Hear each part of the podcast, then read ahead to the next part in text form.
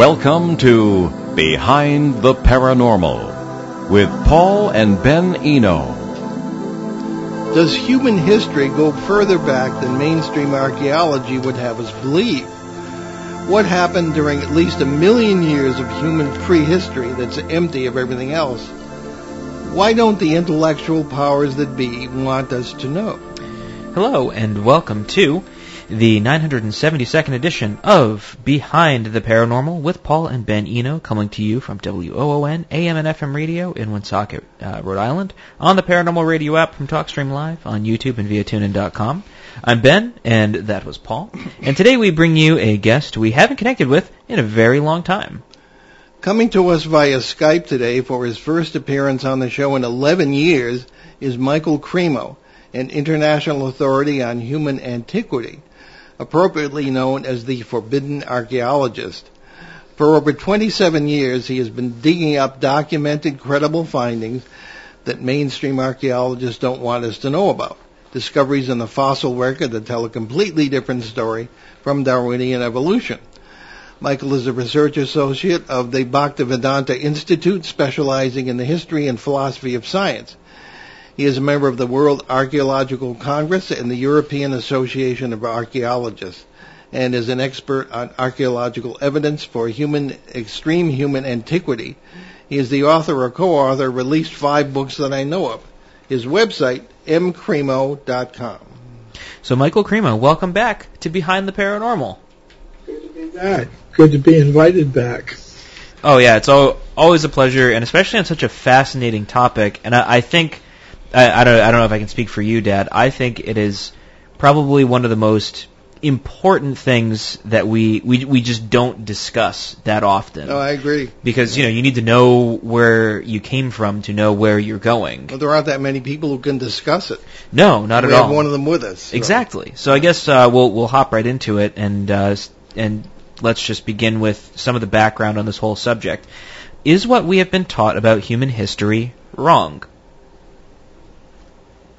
Uh, yes, a, a great deal of what we have been taught about human history is is wrong, in the sense that uh, we don't really truly understand how long we have been on this planet, and that's important. It's an important thing to understand because it has implications that go Uh, far beyond the stones and bones that archaeologists and other scientists normally look at. If we've been here, as I believe we have since the very beginning of the history of life on Earth, that means we need new explanations for human origins. And I think those new explanations are going to involve principles other than strictly materialistic principles. It's going to involve things that fall into the realm of consciousness and uh, what we call the paranormal. Okay, that was 25 words or less. Uh, now, I still pick up your your wonderful, ponderous book, Forbidden Archaeology, which I believe was the, the, the first and one of the first you co-authored. And um, can you fill? It's been so long. Can you fill in our listeners on some of the most significant discoveries that led you to the to the view that uh, archaeology, uh, mainstream, just isn't doing the job? Well, uh, I'll, I'll say first of all that I was inspired to do this research by my studies in the ancient Sanskrit writings of India, especially the Puranas, which are the Vedic histories. And they contain accounts of human civilizations, human populations that existed on Earth many millions of years ago modern scientists believe something quite different. They tell us something quite different, namely that humans like us first appeared on this planet less than 300,000 years ago. And before that, there were no humans like us on this planet. There were only more primitive ape-like human ancestors, and before that, different primitive mammals and reptiles. Uh, they they have presented an entirely different picture of human origins. So I I began to wonder: Are these accounts found in this ancient wisdom tradition, and not only just the Indian tra- uh, tradition, but you you can find it in many of the world's great wisdom traditions from ancient times. This idea that humans have been around since the very beginning of the history of life on Earth, and uh, I, I began to wonder, well, is there perhaps some factual evidence for that, or is it just some mythology that was invented by the authors of these old texts? So that's what got me looking into the history of archaeology. Of course, if you look in the current textbooks, you're not going to find any reports of evidence for humans existing very far back in time, millions of years. But if you go beyond the textbooks, as I did, I had a suspicion that if I looked into the original reports of archaeologists, geologists, other scientists digging into the earth, I might find a few examples of discoveries of a very ancient human presence. And I thought, well, maybe I'll do eight days or eight weeks of research, write a little pamphlet about it, and go on to some other interesting topic.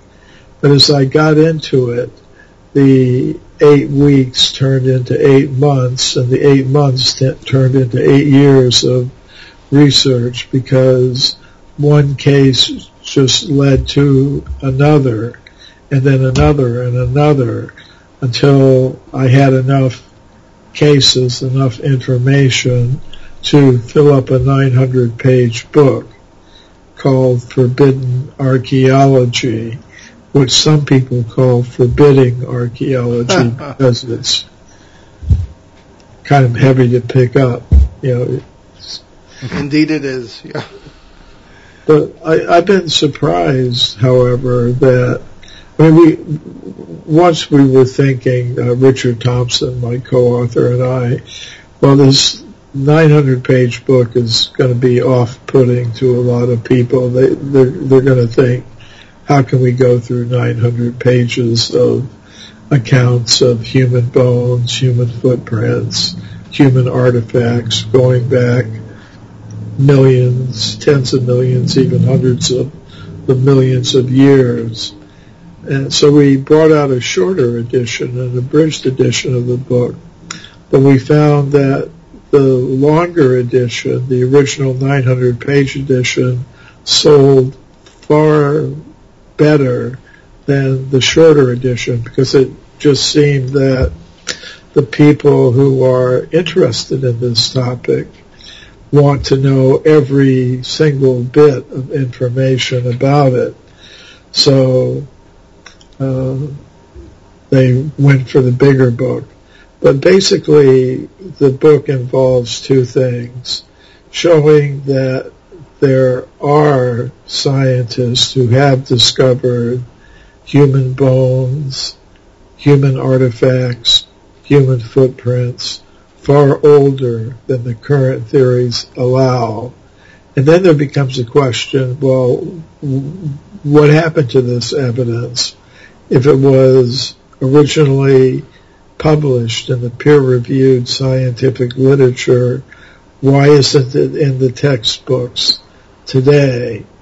And that gets us into the topic of knowledge filtration, which is something that historians and philosophers of science have understood for a long time, namely that the theoretical preconceptions that scientists may have influence how they treat evidence. Evidence that conforms to the current dominant consensus passes through this, excuse me,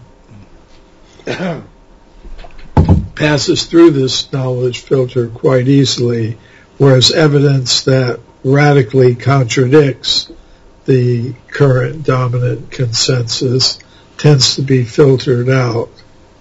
Okay. Uh, I'm thinking particularly of a rather controversial find uh, in the Paluxy riverbed of Texas, which has dinosaur footprints, fossilized footprints, of course, uh, walking alongside, uh, not uh, hopefully not at the same time, human footprints. And uh, again, that's controversial, but can you talk a bit about that that sort of thing? And there's also one from Utah that's quite striking with a, a human foot with with a, a shoe or, or, a sandal or something found in in ridiculously ancient uh, rock strata. Can you? Yeah, well, those are two interesting cases. The Paluxy River prints, human footprints alongside dinosaur footprints.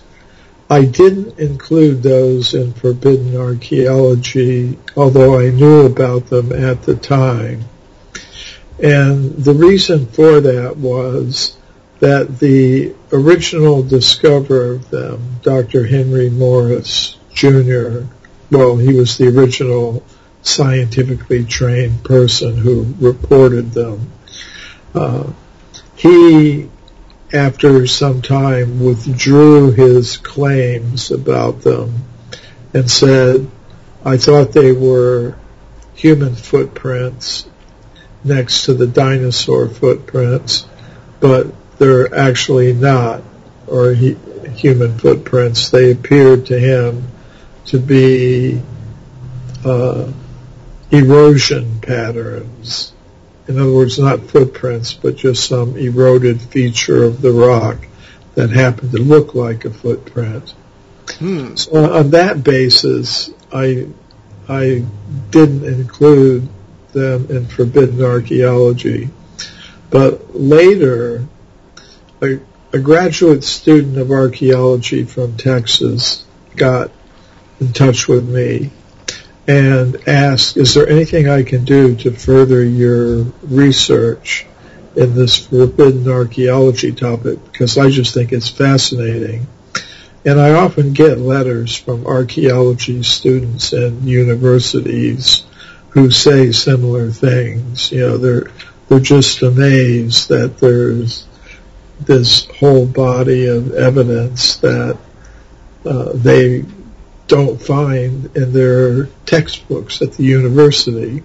Yeah. So, so it, we're dealing with um, a sort of cyclical history, perhaps, rather than linear, in the sense that you know when we sit in the classroom, okay, you started in, with uh, stone tools all the way up to today, and then you have power tools. But uh, many indigenous peoples, and there is some evidence uh, in, from the realm that you've been discussing, Michael, that uh, we have gone from stone tools to power tools several times in the history of the, the long, largely empty history of humanity. Is that correct? Yeah, this idea of cyclical time is something that uh, the ancient Greeks and Romans accepted, the Egyptians, uh, the civilizations in China and India, in the Americas, you know, people talk about the Mayan calendar, which is a, a cyclical calendar with vast cycles of time during which humans are said to have existed. So, yes, we, we do have that kind of conception. And this means, in one sense, if you really follow out the implications of it, that uh, there's not really a creation account.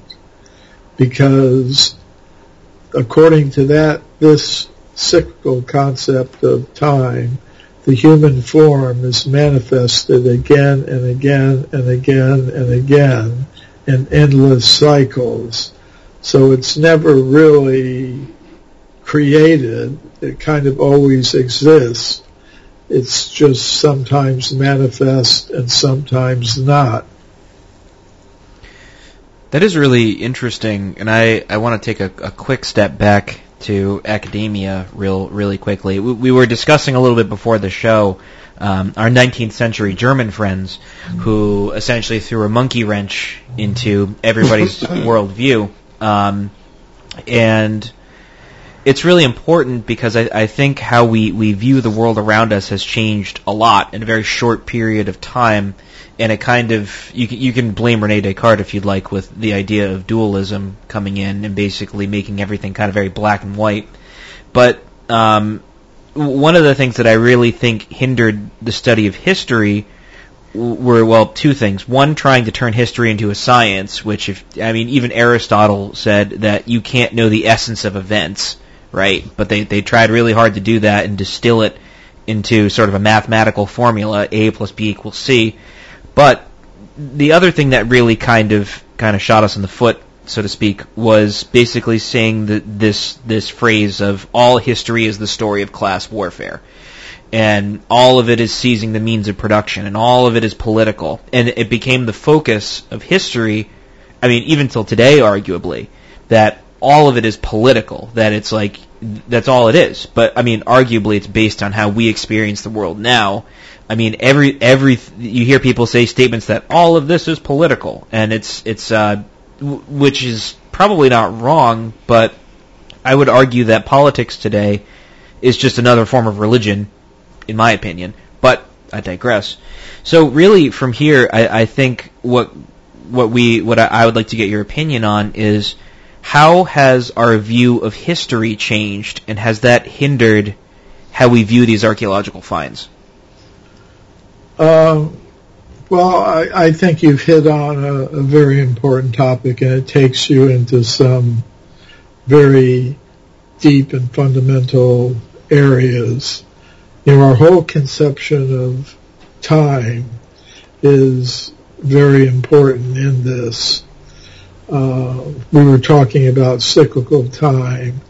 Well, the opposite of cyclical time, not the opposite, but different from cyclical time is the idea of linear progressive time. Mm-hmm. And that is something that is very fundamental because if you have the idea of linear progressive time, you're going to come up with an idea that things begin at a certain point and they begin in a simple state and then they progress and develop and finally it, will all come to an end.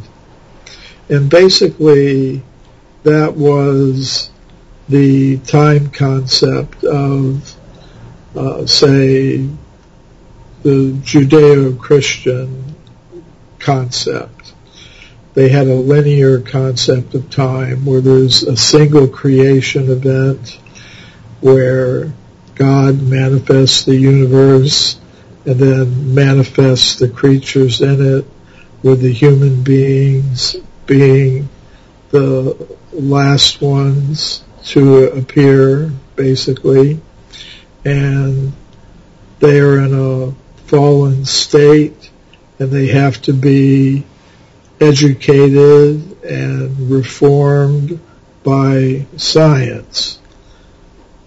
Well, in the modern worldview, but in in the religious, the original religious worldview, they have to be reformed and delivered, and then there's a final judgment, and the whole thing is wrapped up.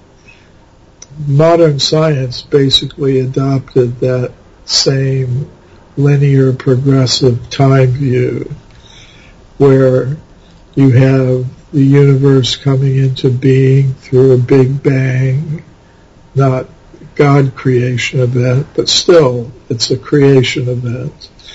And there's a, a linear progressive development of life forms starting from, you know, the simple, uh, single-celled creatures developing into multicellular creatures, and then human beings finally, and they're in a distressed and fallen condition. They have to be delivered by science and technology, and eventually the Big Bang universe will turn into the Big Crunch, and there'll be a, an end of of the process.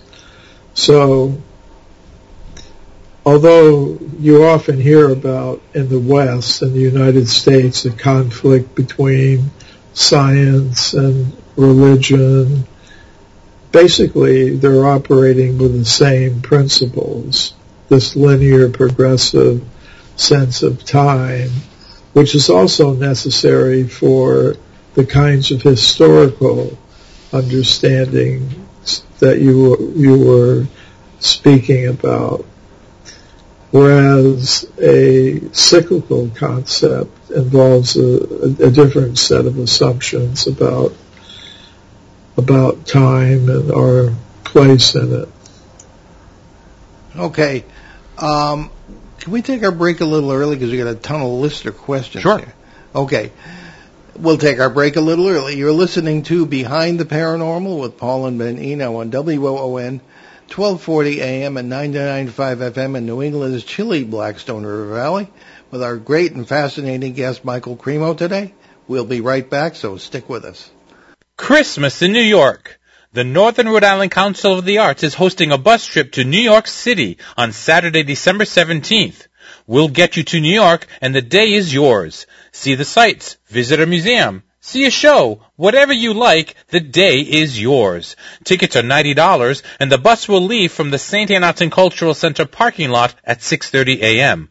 For more information or to reserve your seats, call Dominic at 401-447-0823. Local and live at 99.5 FM. Okay, welcome back to WOON AM and FM radio and Behind the Paranormal with Paul and Ben Eno. Let's get back to our guest Michael Cremo. And Ben, if you would be so kind, we have a question from Lauren from Connecticut. Sure thing. And Lauren writes to us. Uh, hi, Paul and Ben. Uh, Gregg Braden claims his research has revealed that some of our genes appear to have been in intentionally cut, rearranged, and fused together sometime around 200,000 and 300,000 years ago.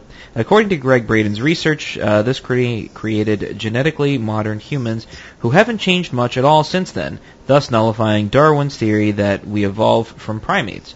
Uh, has Michael found in his research any corroboration of this alleged willful gene manipulation? If so, does Michael have any thoughts on who might have done this?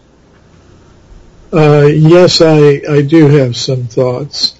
Uh, there are many people beyond Gregg Braden who accept this idea that basically evolution went on pretty much as modern science describes it up to the point of maybe two or three hundred thousand years ago, at which time there was some intervention that by some intelligent being, whether you could call it gods or extraterrestrials, but wh- whoever it was, they uh, manipulated the human genome, and that's how we get humans like us. So, uh, the principle I accept. I, would have a, different picture of the timeline, however.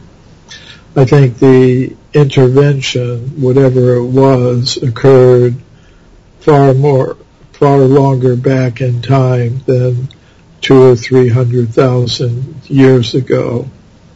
I believe it occurred right in the very beginning, in in the sense that the human form, including its genetic structure, was uh, not a product of random evolution by mutations and things like that.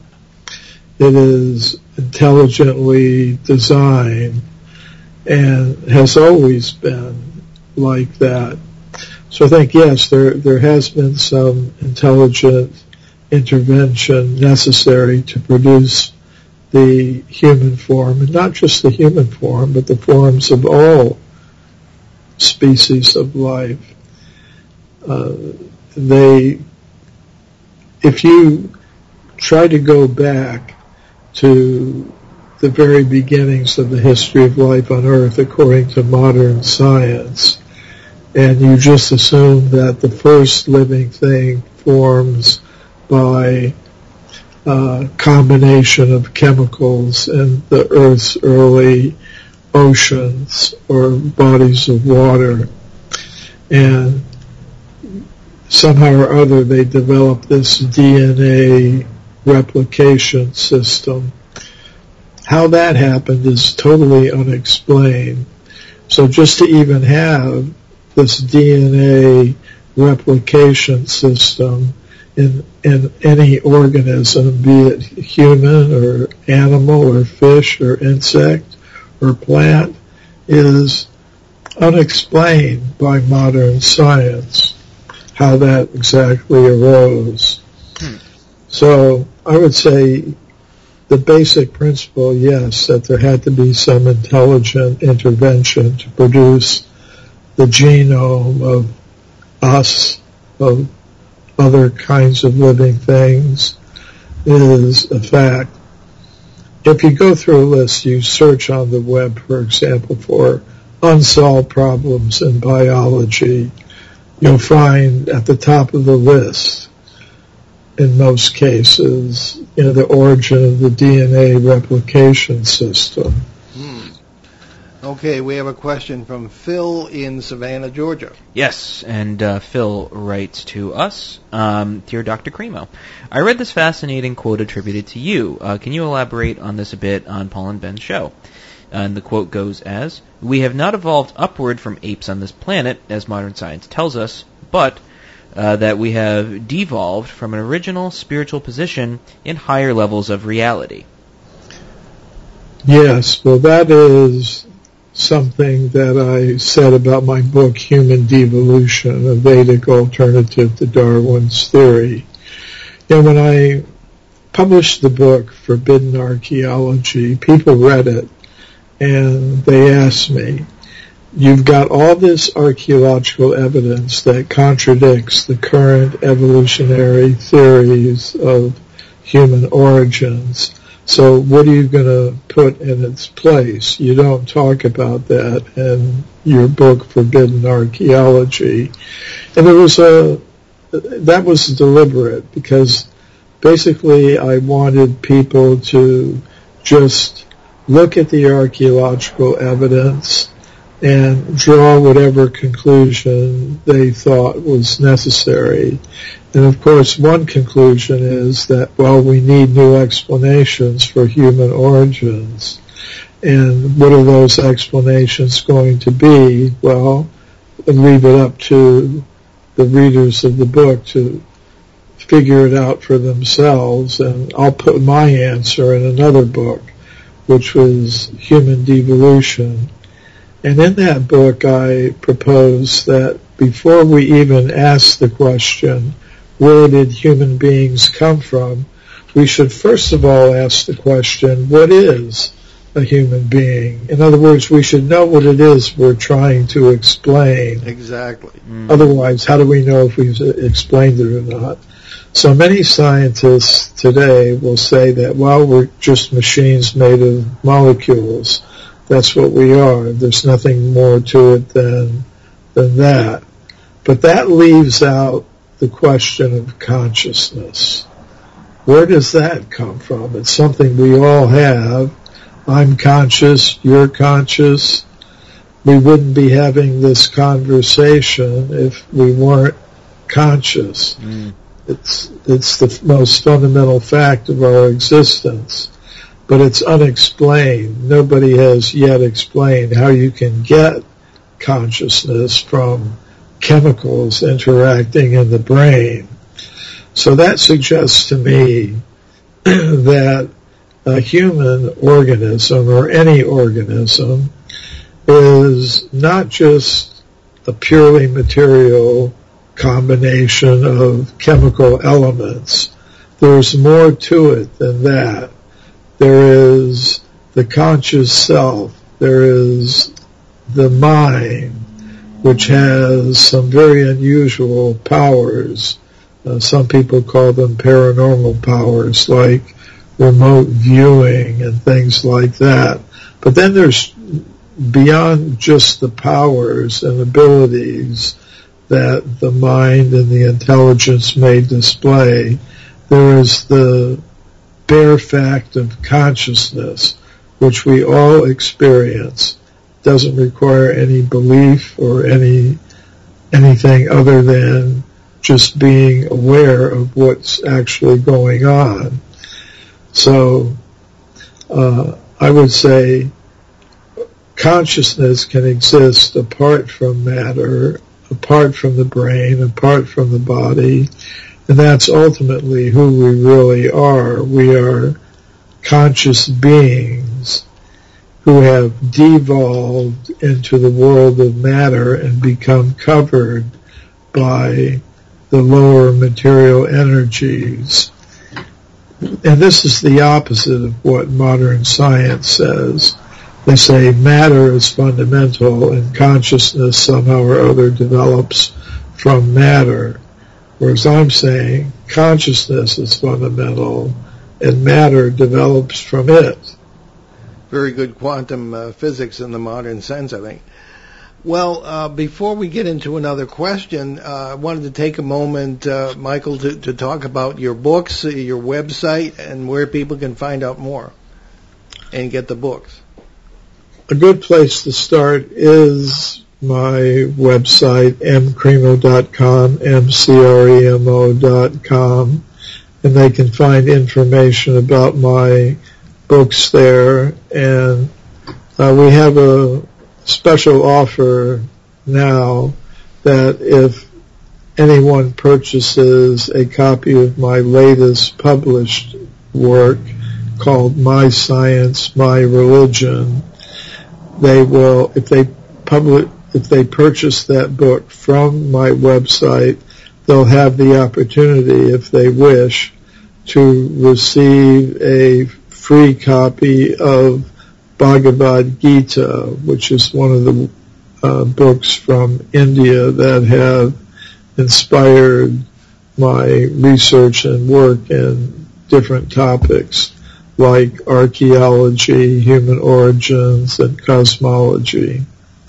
So uh, that's a good place to start. They would also find there an interview link where they would have seen the announcement for this show, or there's a, a, another link where they could find out about upcoming speaking events and things like that. So mcremo.com is a good place to start. Okay. Now we have a question. Uh, it wouldn't be a show if we didn't have a question from uh, Peter Shelley in Bogota, Colombia. Yes. And Peter writes to us. He's got two questions, so we'll start with the uh, the first one because that is a very good place to start. Um, and Peter writes, wouldn't pushing back the origins of modern man extremely have conflicts with the uh, concept that planetary catastrophes wiped out the dinosaurs and giant mammals?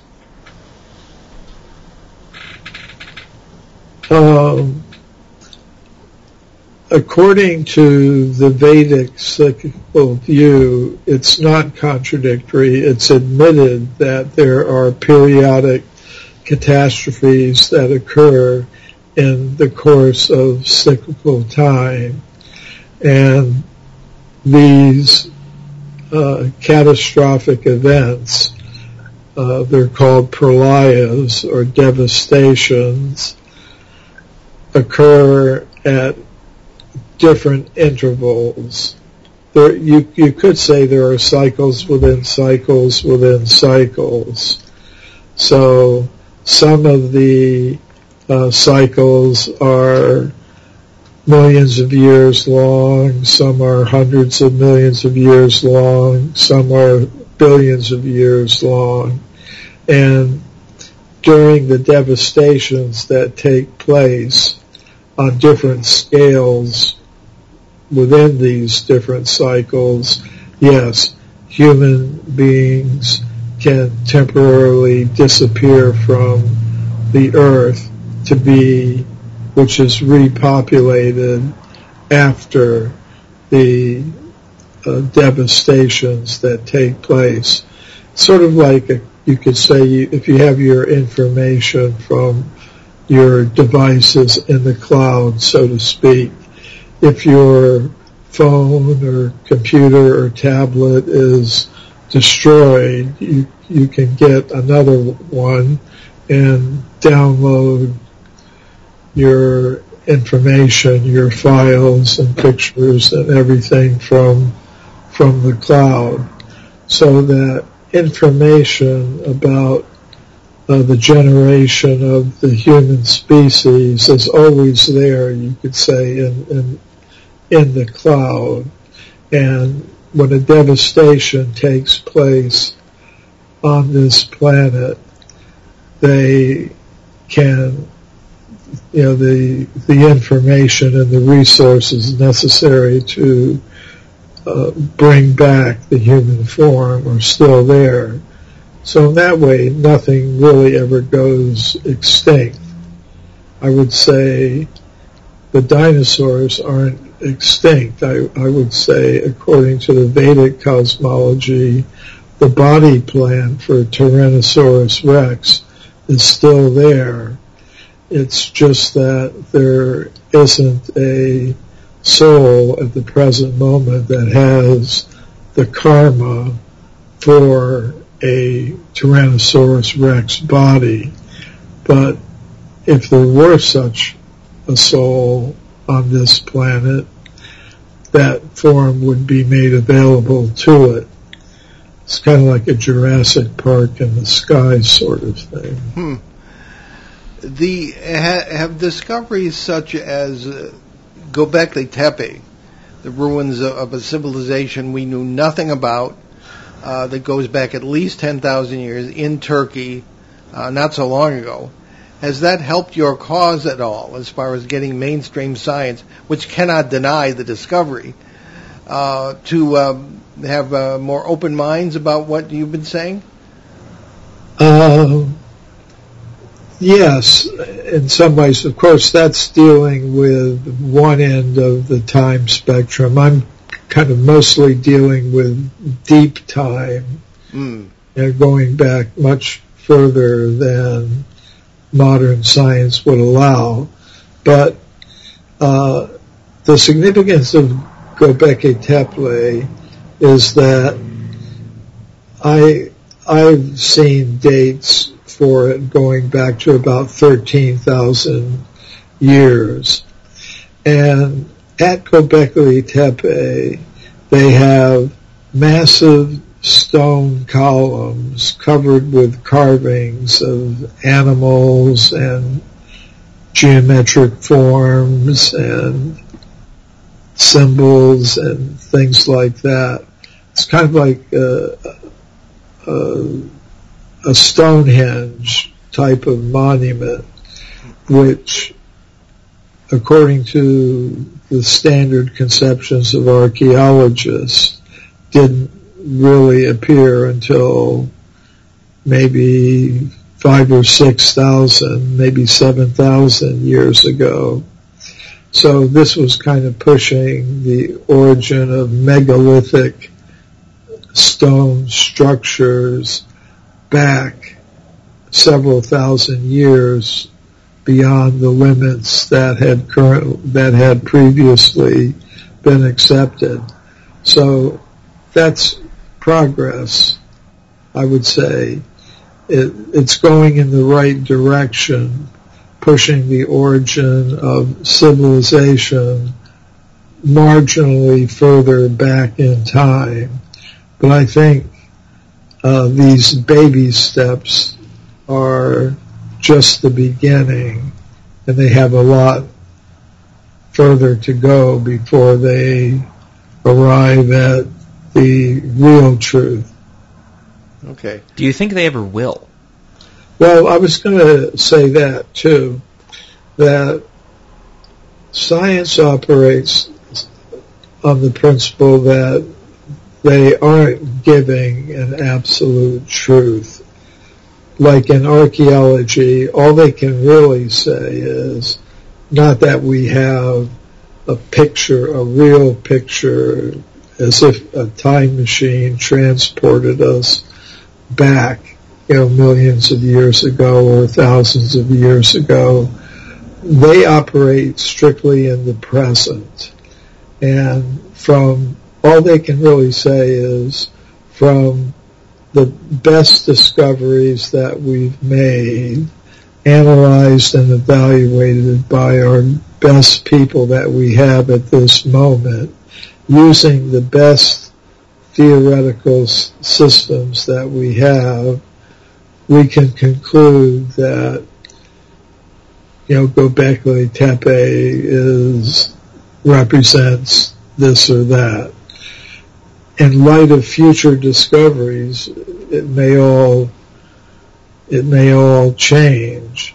So if they're really honest about their methodology, they would, they would, and they do admit that uh, they're they're not presenting a, a a picture of the past as if they have some kind of time machine. Just from the fragmentary remains that they encounter today, they analyze what happened. Mm. Okay.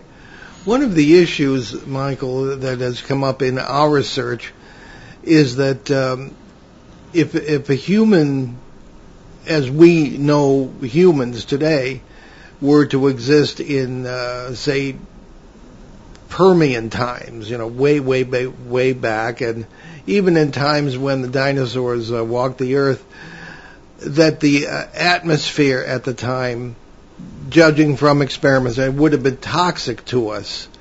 How would you respond to that? Well, I mean that's a, a deep topic. The uh, there, there have been a lot of geological studies going on about the formation of the Earth's atmosphere, particularly its oxygen content. Uh, there are different kinds of formations that exist in the layers of the earth that are taken by geologists as signs of oxidation, which means there has to be oxi- yeah, like iron deposits, for example, you know, red earths and things like that. But again, if they or anyone who looks at this these kinds of studies is really honest, they're going to admit that well we're making inferences about the past. We don't have direct access to the earth in the Permian or earlier you know, going back even further. Uh, we don't have direct access and experience to that. All we can do is say, according to our best current understandings, according to the evidence that we've now accumulated, evaluated it according to our best theories, we conclude that this or that was the situation with the Earth's atmosphere. But it can't be honestly presented as absolute fact. Okay. Now you recently uh, produced another book. Uh, what is the next step for you? Where do you go from here in your research? Well, you know, it's a it's a long voyage, you know, you go from, I mean, I, I go from stones and bones to consciousness and the paranormal to the origin of the universe because that's where these things lead. They're all connected. So what I'm involved in now is cosmology. I'm involved with a project in India. It's called the Temple of the Vedic Planetarium, which is meant to present to the general public the concepts underlying the cosmology of ancient India, which involves things like multi-universes. Hmm. I mean, this is something that's been uh, talked about in science just in recent years. The idea of a multi multiverse or the idea that there are many universes existing at the same time. So that's something I've gotten into recently, and and um, beyond that, there are the questions related to consciousness because the Vedic cosmology is consciousness based rather than uh, matter based. And that involves ideas like simulated realities. Uh, you know, some scientists are actually beginning to wonder, are, are we in a simulated world? And uh, the progress in and that that people are making and developing virtual reality systems is giving many scientists a new way of considering you know the questions related to dualism for example.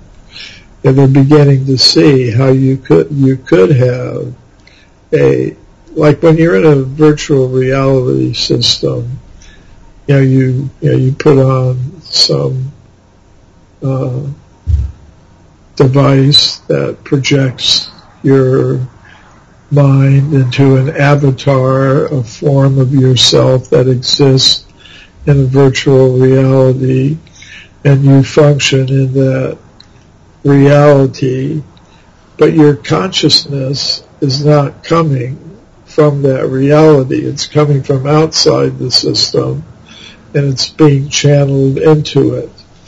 So this idea of simulated worlds and virtual realities is offering many scientists a, a new way of understanding things in which some concepts that have been up to this moment dismissed and set aside as not very credible are suddenly becoming more credible. Indeed. We've done shows on the holographic theory and mentioned it in one of our books certainly as a, something that parallels our own work in uh, the paranormal and we have, uh, or high strangeness, perhaps a more acceptable term these days, uh, that had to do with um, many of the things that I ran into that indicated the, the presence of parallel worlds or realities or universes, as you say. So, uh, tell us about the uh, the institute you work with. Is that in uh, in California based? Uh, Bhaktivedanta Institute. The Bhaktivedanta Institute has its main office now in Gainesville, Florida. It's called the Bhaktivedanta Institute for Higher Studies. I'm on its advisory board and I participate in its activities. It was co-sponsor of a conference on Vedic cosmology that took place near Bombay in India recently. I'm actually a couple of weeks ago I went to India to attend that conference, and some of uh, the leading astrophysicists and uh, historians of astronomy in India attended this conference, and it was very exciting to participate in and talk about these things among people who specialize in, in it. So, um, so the Bhaktivedanta Institute was involved in that. Basically, the institute was set up by my guru. I'm a disciple of Bhaktivedanta Swami Prabhupada, who came to the West from India in the 1960s. So he he founded this institute to encourage uh, people to study the connections between the Vedas, the, the books of knowledge of ancient India, and modern scientific concepts. So, Okay. yes, I'm All right. associated with that. So give us your website one more time. mcremo.com, mcremo.com. Uh, ben, do you have any final thoughts? Um, n- no, I well, sort of. I guess I do. Uh, I think I I think you're addressing a really important uh, problem, um, which is the problem of postmodernism, uh, which is if to, to make it very brief because we're running out of time. We've kind of hit a wall, I believe, at least in our post postmodern society, where we've thrown out so much that we're kind of left with, well, what do we have now, right? So, I mean, uh, it doesn't it doesn't bother me, but it makes a lot of sense that that modern um, sort of philosophers, scientists, sort of adopt the holographic theory because it makes sense. Because we we like the idea of technology being the way forward. We like the idea of of uh, ascending or transcending um, our our human nature through technology. We love that. That's why the idea of UFOs and aliens taking interest in us is so so so awesome because it's like great, cool. We can use technology to finally get beyond the human experience. But if there's one thing that's remained constant throughout human history, is the human experience has not changed. It stayed exactly the same, despite how how we have you know iPhones and, and technology and, and all of that. And that's kind of my my final thought on that. Yeah, I tend to agree with you that modern technology, you know, iPhones and things like that, I believe are our attempt to duplicate abilities that people naturally have, Mm, yeah. like remote viewing, you know, the ability to see things at a distance, telepathic communication and things like that. Uh, I think our much of our modern technology is our crude attempt to duplicate those things in a way that can be used to control and exploit people for profit. Mm. Yeah. So, Well, uh, we're out of time. Michael, thank you so much for being with us. It was a great Yeah. pleasure and an honor, and a great show. And uh, we'll um, be in touch uh, off the air. So, Ben, why don't you take us away here with our announcement? Sure thing. And uh, I guess we'll, we'll hop into the first thing, which is you can look for us at the New England Parafest in Kittery, Maine. That's on April 22nd and 23rd, 2023. Uh, that event will kick off the week uh, before that on our show. That's April 16th, uh, when the event headliners will appear with us live. And we'll be at the Para Expo 2023 aboard the USS Salem in Quincy, Massachusetts. May 19th to 21st will be among the speakers and will broadcast live from the ship on Sunday, May 21st. Other events for 2023 so far for which we or I will be present include the Exeter UFO Festival in September and the Arizona Dowsers Conference in October. And you can visit our show website, that's behindtheparanormal.com, where you can find over 1,100 hours of our regular shows and special broadcasts since 2008 from CBS Radio, Achieve Radio, and here on WOON, AM and FM. And Also- you could, oh, I'm sorry, Ben. Also, you can hear many of these broadcasts on your major podcast platforms, up to and including Apple Podcasts, YouTube, and Spotify. And uh, you get uh, our show app is free at behindtheparanormal.com. And uh, you can pick up the recorded shows from there. So what do we have next week, Ben? Well, next weekend, uh, that is uh, November 27th, we'll welcome back British UFO researcher Gary Heseltine to cue us in on the latest when it comes to UFO disclosure. And we have a thought today from the uh, that old sweetheart Albert Einstein.